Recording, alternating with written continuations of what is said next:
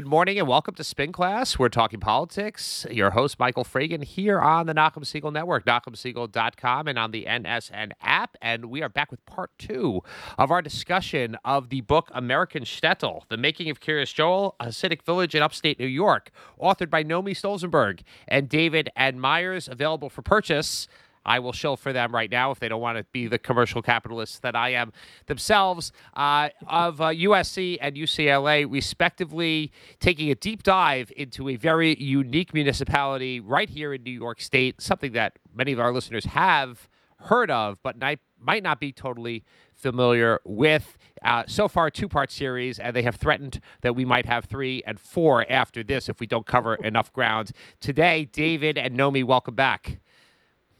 Thank you so much. It's great to continue our conversation. Great to be here, Michael. Okay, so actually, since we're doing a part two, and rarely do I do part two because kind of cover breaking news, is KJ is just uh, and and the idea we've discussed in the last. In case people didn't listen to last week's podcast, what makes KJ so interesting to you, and what makes it so interesting to the outside observer, Jewish and non-Jewish alike?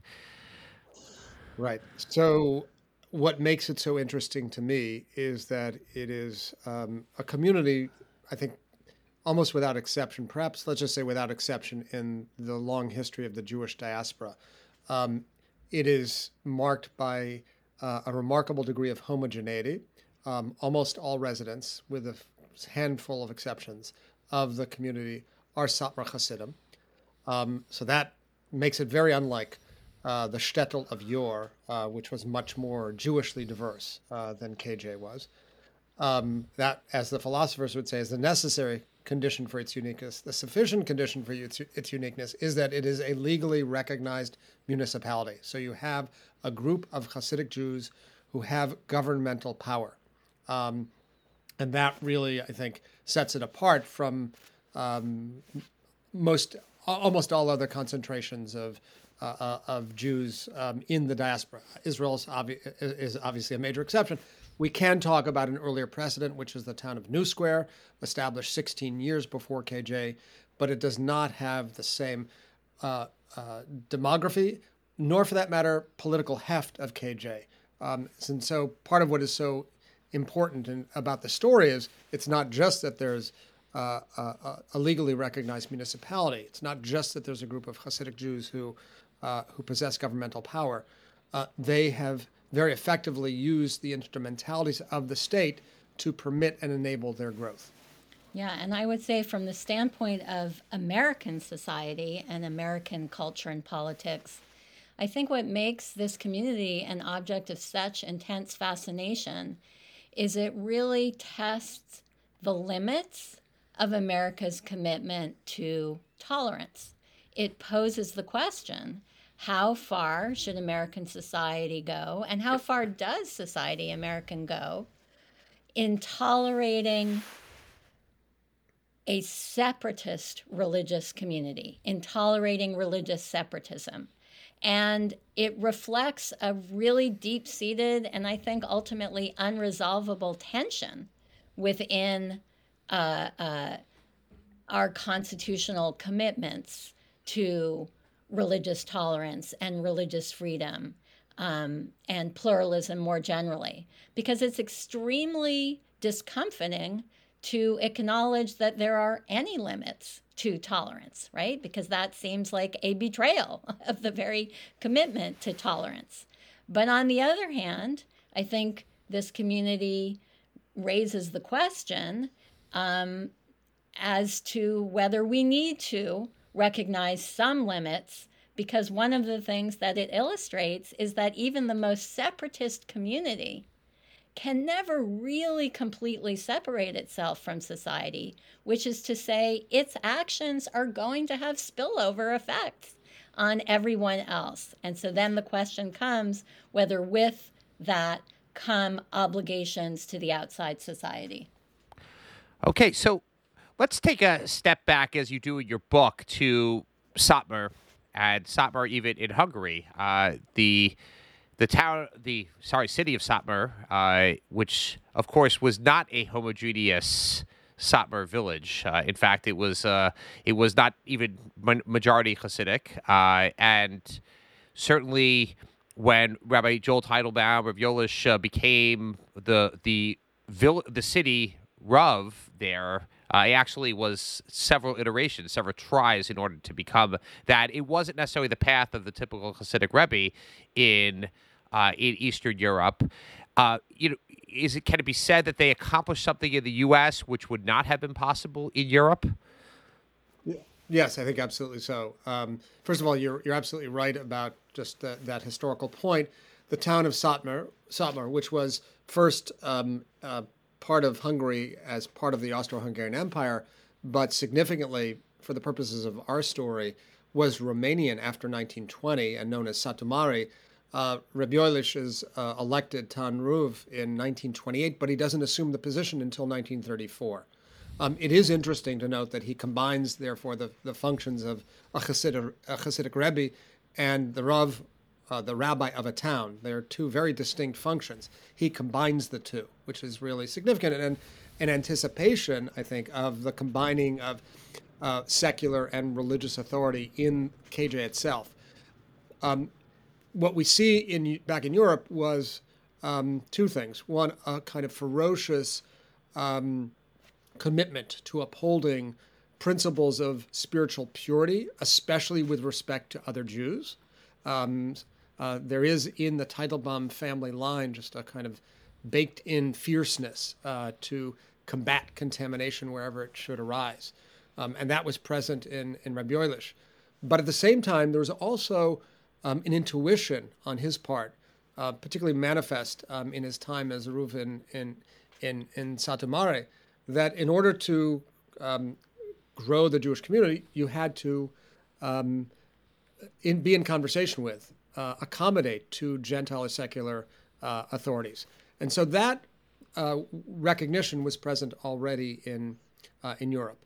Um, but what you don't have um, in Europe is what uh, is enabled in the United States, which is a kind of audacious move, um, uh, taking a portion, not just of the community, but of the Jewish community, separating it and making it its own municipality. So we know of earlier instances. Maybe your your listeners are familiar with, I'm sure, with Rabbi Shimshon Raphael Hirsch, um, who uh, separated his community in Frankfurt away from the recognized uh, Gemeinde or community. So the government did have established religion there. It did recognize an official Jewish community. And Samson Raphael Hirsch uh, sought to extricate his community, his neo Orthodox community, away from the mainstream. That was possible, but making that a legally recognized municipality was unimaginable. That is what the United States enabled, both by saying we don't have a single um, recognized community uh, recognized by the state. We don't recognize a single Jewish Gemeinde. We recognize sort of um, citizens, and we also allow for the freedom of religion. Um, and using those two um, instrumentalities in the United States um, under duress, uh, the leaders of, of, of, of the Satmar community understood that they could establish a legally recognized political entity. Um, and again, that is not something that was imaginable uh, back in uh, the old country. So that me- takes me. I, oh, sorry. I. No, I was just going to add a gloss on that. I, you know, what David has just described um, is a phenomenon that we call communitarianism from the bottom up. Or you might think of it as municipal incorporation from the bottom up, or you might even think of it as religious establishment from the bottom up because what we see in the United States is the exact obverse of what we what what what, what Jewish communities experienced in Europe. You do not have any top-down official recognition of the Jewish community or of any religious community. You do not have official top-down um, grants of um, uh, jurisdiction or political powers or charters to any particular subcommunity, as one sometimes saw in Europe. And many communitarian critics of liberalism have, you know, prognosticated that the consequence of the withdrawal of that kind of top-down um, form of protection and recognition for religious minorities would result in the disintegration of traditional religious communities. But in fact, what we see illustrated in Kiryas Yoel is just the opposite. In the absence of official recognition of the community, the community was able to use the bottom up modalities, really, first and foremost, of the market, of a free market, of a market in real estate, um, but also freedom of religion, to establish a private enclave which in turn easily transforms itself into an officially recogni- recognized municipality, um, which operates using secular power not to directly enforce religious law, but nonetheless to serve the interests of this very particular, very homogeneous religious group. Right. Again, enabled by the purchase of private property. That's sure. really the first. Well, uh, property owners can come together and create a village mm-hmm. if should they want. They've done it elsewhere mm-hmm. in the mm-hmm. In fact, in some very expensive mm-hmm. areas, I should say, uh, they they have done that. I think there's one village, one of the smallest villages in New York State. I think is a total of 60 houses. It's known as West Hampton Dunes. Uh, I mean, it's uh, mm-hmm. it's you know the the last election they had, I think uh, four people voted or something like that because most people don't even live there. But we'll leave that aside for a second. A little piece of uh, New York Americana there. Uh, I, I, both your comments lead me directly to the next question, and I think it's kind of to describe the factionalism and how it plays into the municipality. But the village was actually sued. Uh, strangely enough, uh, for those who are familiar, under RLUIPA, which is usually the mechanism, which is the Religious Land Use and Institutionalized Persons Act, obviously a mouthful, usually used on behalf of the Orthodox community to gain rights such as Eruv or other zoning rights. And uh, it's been used in, in, in Nassau County, it's been used in Westchester County, it's been used in New Jersey, it's been used in Rockland County. But the dissident faction, known as the KJ Alliance, uh, I think in 2010 or 2011, I'm just looking at my my own uh, glosses on your on your book here. Uh, use that to sue the village of Kiryas Joel to say that their dissident or minority rights were not being respected. We kind of alluded to, you know, issues uh, in our last show about between the factions, the Aronis and the Zalis, or the B'nai Yoel and, and the majority faction. But particularly with regard to a lawsuit, I mean, that's really something to have that happening in the Kiryas Joel. Mm-hmm. maybe I'll set the stage. Yeah. Why don't I set the stage and then Nomi can drill down on some of the legal issues just about factionalism in KJ. So, um, it was an idyllic two years uh, in the history of KJ. Um, between 1977, when, when the village was incorporated, in 1979, August 1979, when the founding Rebbe, Reb Yoelish, Rabbi Joel Teitelbaum, uh, passed away, um, leaving behind no male heirs. Um, the one most logical candidate to succeed him first as, uh, as rabbi uh, uh, of KJ um, not Rebbe of this, the, the Satmar Hasidic dynasty, was his nephew, uh, Rabbi Moshe Teitelbaum, known as the Beirach Moshe. Um, and in fact, it was decided relatively shortly after uh, Rebbe Yolish's death to appoint uh, uh, Reb Moshe as, the, as as as rabbi. The Sigheter, as uh, he was called. yeah. The um, almost immediately, his appointment um, attracted opposition uh, from a group of people who believe themselves to be the true heirs of the legacy of Reb, Reb Yoelish. And f- in fascinating fashion, they um, established a circle of dissidents around the figure of Reb Yoelish's widow, the Rebbitzin, uh, Alta Feiga. Um, they became known as Feiga's Menschen, uh, Feiga's men. Um, and they are really the core of what is, in some sense, the um, most stringent circle of opponents within KJ today, known as the B'nai or B'nai Yoel, uh, the sons of Joel. Um, so that's all, dissidence takes rise almost immediately upon uh, that that first uh, transfer of power.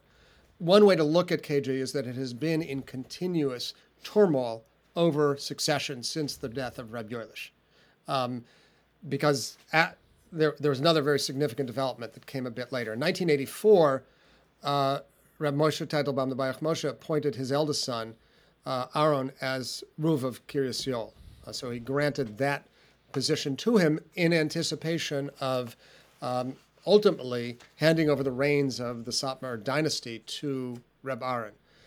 But then 15 years later, in a very surprising move, he decided to really divide the Satmar Empire into two, not to uh, grant Reb Aaron control over the entire uh, kingdom, as it were, but to divide it, especially between its two major centers. We've been talking about Kiryas but the larger center, the original founding of the Satmar dynasty in the United States, was Williamsburg. Um, and Reb, Moshe essentially divided the empire between um, KJ, where, where Reb Aaron was uh, the chief authority, and Williamsburg, where his third son, Reb Zalman Leib, was appointed as rabbi. Um, and that, in effect, created um, uh, a kingdom with two kings. Uh, exactly what uh, Reb Yolish's father tried to avoid by sending him away, um, lest there be a battle over succession as he was on his deathbed. Um, his father was committed to the uh, passage of power to his eldest son, uh, uh, who happens to be Reb Moshe's father. Um, so we now have in 1999 a Satmar Empire divided into two: um, Aaron in KJ, Zalman Leib in Williamsburg, um, and that spawned uh, really um, many, numerous waves of battles, legal, uh, uh, familial, uh, cultural, um, and sometimes even physical between the two sides that uh, uh, gained momentum after the death of Rabbi Moshe Teitelbaum, the second Satmar Rebbe in 2006. Um, at this point in time, 2006, we have two main factions plus a third smaller faction, B'nai Yoel. We continue into the uh, f- further in time, um, and these three factions, as it were, um, have become quite institutionalized. Reb Aaron is the mainstream faction in Kiryas Yoel. Reb Zalman Leib and the Zalis are the mainstream faction in Williamsburg. And all three have robust sets of institutions, moistus, uh, schools, shuls, mikvahs, wedding halls in Kiryas Yoel. Um, you have, um, as one famous uh, Satmar activist said now, in a, a, kingdom too big for just one party to control. Um, and in fact, um, he sort of transformed the competition into a kind of advantage by saying competition is both necessary and good in order to sustain uh, the operation. I'll let Nomi say a word. yeah. So, so David has uh, described um, as succinctly as I think it's possible the really um, complex and intense internal political divisions that emerged in the Satmar community really immediately upon the Rebbe's death. You asked about how these divisions and, and really quite ferocious conflicts played out in the American courts and in American law. And the first thing, I think we talked about this in our previous discussion, it's you know one of the most breathtaking things is that they played out in American courts at law. Um, in defiance of the norm that all sides profess to adhere to, which is you should never take internal I, disputes to a Gentile court. And um, that norm has been honored in the breach to a quite astonishing degree. Um, but you were asking about the claims that are made in um, the many, many cases in which the group branded as the dissident faction has has sued the village um, or, or sort of other um, entities representing the establishment party. And in particular, um, you asked a question about cases in which the dissidents invoked what we call RLUIPA, you know, um, the acronym for the Religious Land Use and Institutionalized Persons Act. And for, for your listeners who don't know, that is a statute that was passed by Congress um, in the 90s after the Supreme Court in 1990 issued a really important and exceedingly controversial decision, authored, interestingly, by Justice Scalia, which really curtailed the degree to which um, the Supreme Court would interpret the free exercise clause of the First Amendment to provide protection to religious groups who perceive themselves um, uh, to be um, who, who wanted to challenge state actions that they perceive to have a discriminatory impact on them, that they perceive to burden um, their free exercise of religion. And in response to that 1990 decision curtailing the degree of protection um, for religious communities, Congress first passed, which pro- what may be better known to your listeners, the Religious Freedom Restoration Act, right. so called, because it was trying to restore the more protective standard for interpreting the Free Exercise Clause um, that had existed before 1990. And the Supreme Court back in the 1990s wasn't too sympathetic to, to Congress's effort to do that. And it actually, more or less, um, subject to some nuances, struck down the federal religious free.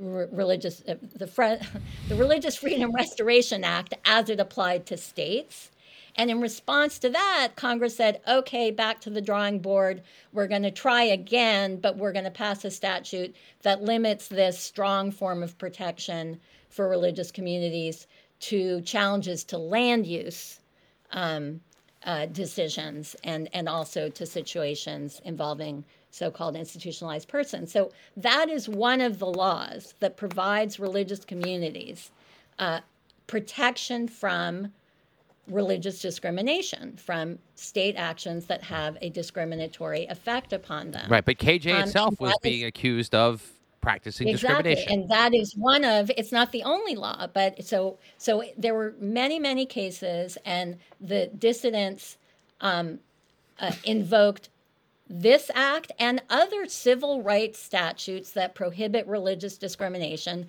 claiming that they were the victims of religious discrimination by the village. Now, how did courts respond to those claims? Um, mainly by ducking them.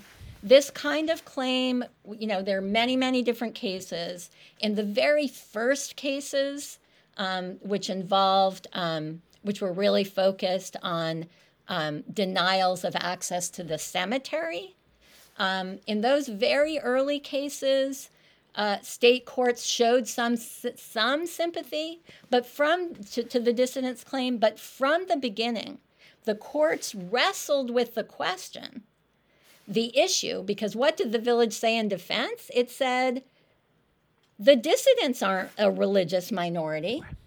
There's no religious differences here. So this isn't religious discrimination. Um, if there's any kind of discrimination, which of course the, the village denied that, but but insofar as the village could be said to be exercising its municipal powers in a way that was arguably discriminatory against the dissidents, the village said that's not discrimination on the basis of religion. What, what's going on here is not a conflict between two religious groups. What's going on here is a, a, a, political conflict within a single religious group. And in case after case, courts wrestled with that question and in most cases really found a way there were various reasons and procedural mechanisms why courts really never issued a definitive pronouncement as to how that issue should be resolved one of them is because, and what I'm about to describe, you'll see it really sort of puts the, the dissidents in a double bind. If they don't succeed in getting the courts to characterize their dispute with the relig- with the village as a religious dispute, right? If they if they fail to do that, then they can't claim that they constitute a religious minority that's being discriminated against on the basis of religion. But on the other hand, if they do succeed in getting the court to characterize the conflict as a religious conflict, as, as a, a conflict between people with religious differences, then the courts invoke uh, a doctrine that says it's impermissible for secular courts to intervene in internal religious disputes. So there's a real double bind there. And uh, you know, that uh, so called religious question doctrine has been one stratagem that some of courts use to say we cannot adjudicate this dispute because it's an internal religious dispute. In other instances, um, it was the fact that um, in 1997, the dissidents made the fateful decision to agree to a settlement of the trial, which was the one case that perhaps was most likely to have uh, issued in a judgment in their favor, but um, they pulled back from the brink and agreed to settle the case. And then ever afterwards, every time they tried to sue the village again, the the the courts. Interestingly, this this is a you know, this is decades of litigation presided over by a very ba- notable federal judge, Judge Jed Rakoff, right. who's recently in the news. Sure. Um, uh, and and every time the dissidents came back, he said he invoked what we call the doctrine of res judicata, which is simply fa- fancy law Latin for saying, you've already litigated this case, you've already settled it. Uh, you're not allowed to relitigate the same old dispute. Okay, so we've about four minutes left. So I want to kind of talk about where we can go from here, or where does KJ go from here? Exponential growth. I mean, just uh, and it's a small municipality. They've finally gotten their own town and so, in theory, the borders are a little more set. Yes, there are spillover into neighboring communities, whether they be villages South Blooming Grove and Blooming Grove and Woodbury and other places outside of the environs. But the question is, where do Hasidic Jews live, or where can they live in a place that is is comfortable for them with this type of growth, if they have, with in a sense, and try and live without conflict? Well, uh, except for the last clause, I'd say the answer is obviously Orange County, New York. That's where they live. Um, look, I think several things are going to happen. Um, one, the population of KJ is going to grow uh, at, a, at, a, at, a, rapid clip. Um, the last decade saw 60% growth. Um, you're aware, Michael, I know of 32,000 people at this point, right? According to last 32,000 people, yeah. You're aware of estimates that KJ could grow to a, a population of 155,000 in, in 18 years my own sort of back of the envelope estimates are, you know, what was estimated by the community itself that by 2035 um, or so, let's say 2040, somewhere between 75 and 90,000 people, if current rates of growth continue, and I expect they will. Um, so I think there are going to be more um, Satmar Hasidim in KJ. I think there are going to be more people leaving the community uh, as well. And I think there are going to be more people who are uh, as uh, my colleague Ayala Fader has described it, double lifers, people who remain in the community but really live a kind of mental world outside. Um, and that is largely due to uh, the effects of the internet and social media, which have sort of transported some people in the community just to another mental space. They live their um, mental life outside of the community, but physically they're very much uh, still present. So I think all all three of those communities are going to in, in, increase in size as the rate of uh, as the birth rate continues um, at its uh, at its uh, current rate, um, because KJ is in many ways deemed an ideal. I mean, a, a, just an idyllic setting with all the institutions that um, a Haredi Jew would want to have, um, with the capacity to control one's fate in a way that very few communities uh, today possess. I think there are two challenges. One, um, we talked about this briefly last time um, natural resources, um, water, land, and sewage, like three key resources that, in some say, in some sense, really define the fate of suburban communities. Um, the struggle over those resources will necessarily intensify as KJ continues to grow, and therefore relationships with neighbors uh, will become uh, once again um, I think, fraught. Um, I say once again because the decision to create the town of Palm Tree was, in some sense, um, uh, a resolution to bring to an end an era of acrimonious relations between KJ and its neighbors. So I think that um, set of relations between KJ and its neighbors will uh, become a front burner issue again and repeatedly. And I think KJ may have to think um, uh, of more creative ways than those used in the past to make its way around that.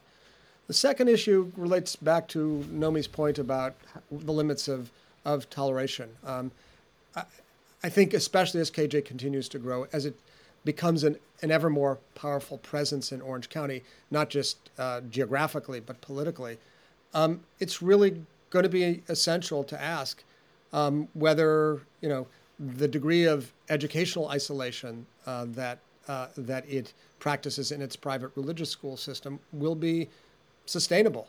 Um, by which I mean, will it be necessary to devote new attention to civic values, the values of democracy that uh, will be required both to navigate its relations with its neighbors and uh, to really dwell in an America that is uh, uh sustainable and harmonious in the 21st century. Okay, well, if that's the last word, we're gonna we're gonna close out part two. Uh, we'll leave that uh, for a to be continued. The book is American Shtetl, The Making of Kiryas Joel, and a Hasidic Village in upstate New York. Nomi Stolzenberg, David Myers, thank you so much once again for joining us. Uh, absolutely fascinating book, fascinating topic. I recommend everybody go out and, and read it, and uh, certainly does approaches it from an insider's uh, perspective, as opposed to so many times when people look at the Hasidic community, they do not have at least you know what many of our listenership and myself consider to be a perspective that really uh, kind of gets it. So thank you for enlightening us. Thank, Thank you. you. so much. Okay, this is Spin Class. That's what for this week. Stay tuned for Jew in the City Speaks with Allison Josephs.